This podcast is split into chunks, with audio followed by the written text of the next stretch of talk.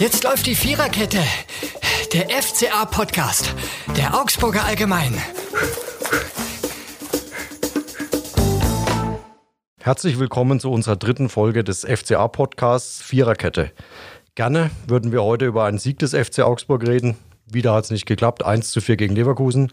Mein Name ist Marco Scheinhoff. Ich war mit im Stadion mit meinem Kollegen Robert Götz zusammen. Hallo, alle miteinander.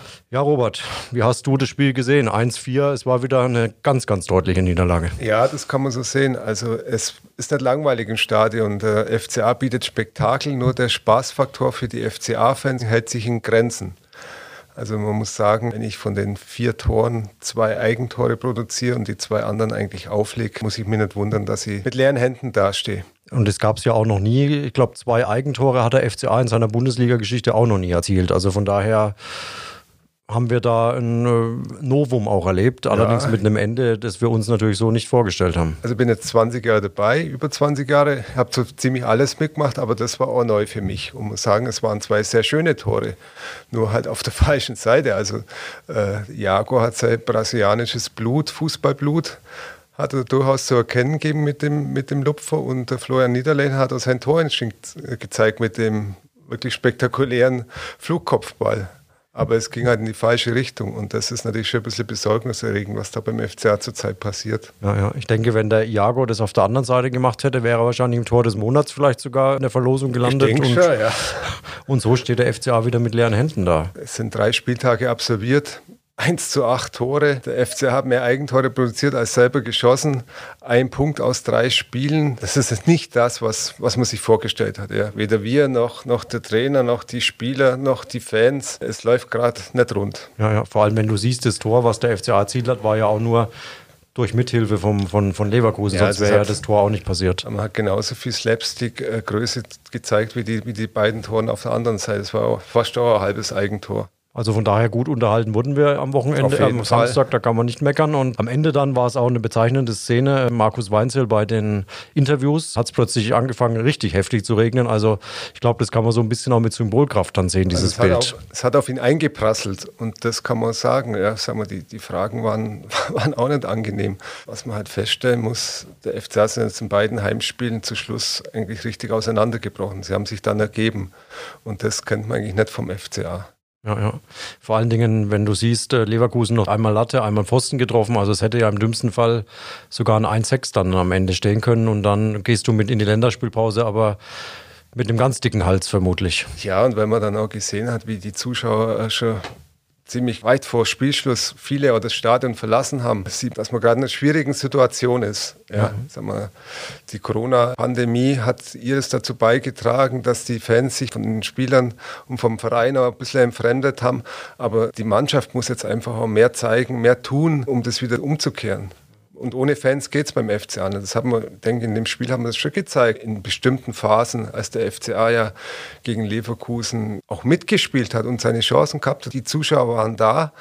Aber man hat das Momentum halt einfach nicht nutzen können und am Ende ist man sauber untergegangen. Naja, Markus Weinzel hat ja sogar dann von spielerischen Fortschritt geredet aus seiner Sicht, was sich natürlich bei einem 1-4 dumm anhört oder merkwürdig anhört, sagen wir so. Aber ich glaube, da, da kann man ihm aber auch zustimmen. Im Vergleich zu Frankfurt äh, und auch Hoffenheim war da jetzt deutlich mehr Mut, auch im Spiel nach vorne zu sehen. Und ja, sagen wir, wenn man das Spiel äh, passieren lässt. Der FC hat nach 20 Sekunden beinahe in Führung gehen können. Ja, da haben nur Zentimeter gefehlt und der, der andere Hahn wäre frei zum Schuss gekommen. Die Elfmetersituation von ihm sehe ich jetzt nicht so klar, dass das kein Elfmeter war. Man hätte das sicherlich auch pfeifen können. Wenn man sagt, okay, es war keine krasse Fehlentscheidung, dann kann man das vielleicht auch vertreten. Aber wenn der Schiedsrichter auch gepfiffen hätte, hätte sich bestimmt kein Leverkusener beschwert. Mhm. Aber so macht man zwei Eigentore, man kommt auf das 1 zu 2, kommt man ran, spielt ganz passabel mit und dann bringt man sich praktisch selber um die Früchte seiner Arbeit, muss man, muss man so sagen. Oft ist ja dann vom fehlenden Spielglück auch die Rede, hat ja Markus Weinzel dann auch gestern mal so nach Spiel dann äh, kurz angedeutet, dass das Spielglück natürlich an dem Tag nicht beim FCA war. Andererseits, Leverkusen hat natürlich auch eine Qualität. Es ist, als neutraler Zuschauer ist es schön anzuschauen, wie die auch den Ball laufen lassen und da hat man halt gemerkt beim FCA, das funktioniert nur, wenn, wenn die Mannschaft geschlossen als Einheit agiert, ja, im Pressing, im Umschalten.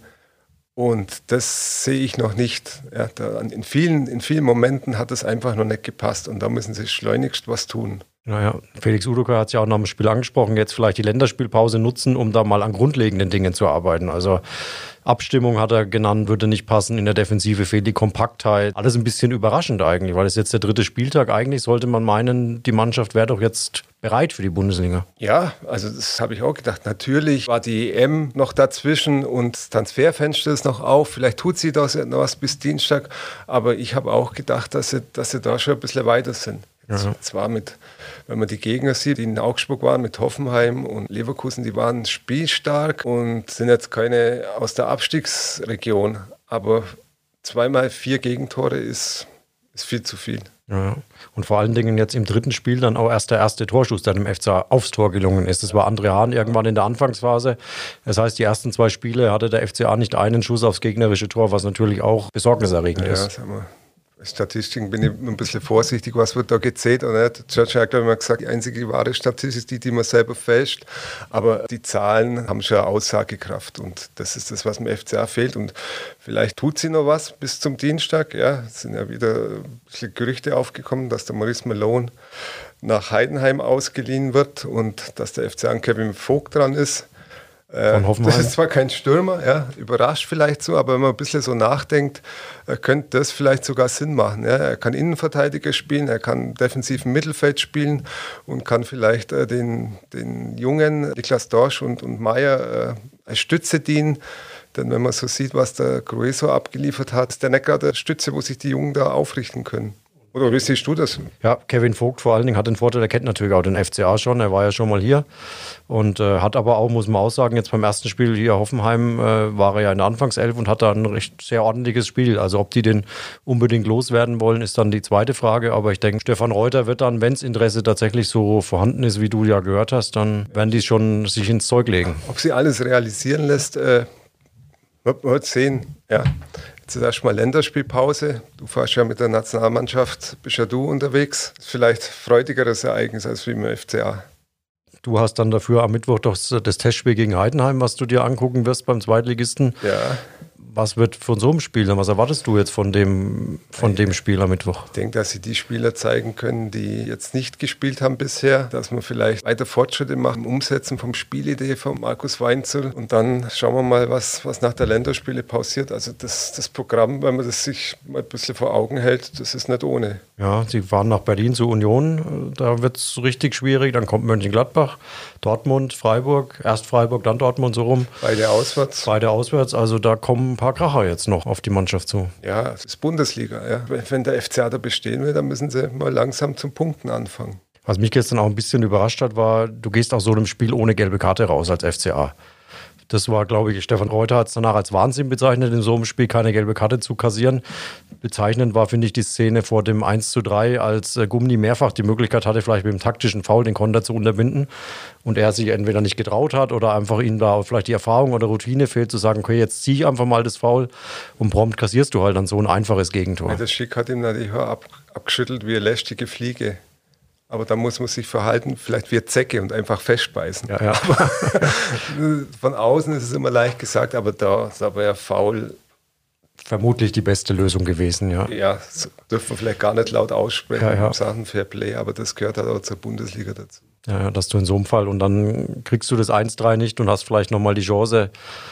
Der FCA war ja teilweise dran, muss man ja auch ehrlich, ehrlicherweise sagen, äh, vielleicht den Ausgleich zu schaffen und dann fängst du nach einer eigenen Ecke plötzlich das 1-3 und dann war es natürlich vorbei. Wahnsinn. Und auch das 1 zu 4, der Giekewitz da draußen rumturnt ist, ohne und die Chance an den Ball zu kommen. Ja. Das hat hat was gehabt. Ja, ja klare, also große Fehleinschätzung von ihm. Ja. der FCA sorgt für Spektakel, ja. ja. Ja, Allerdings noch nicht in die richtige Richtung oder zumindest nicht so, wie sich die FCA-Fans natürlich wünschen. Also ich glaube, jetzt wäre dringend mal ein Erfolgserlebnis nötig, um auch ein bisschen Ruhe dann wieder reinzukriegen. Auf jeden Fall, aber ich bin ja positiv gestimmter Mensch und ich sehe immer nur das, das letzte Bild da in der WWK-Arena, wo schon langsam das Licht ausgeht.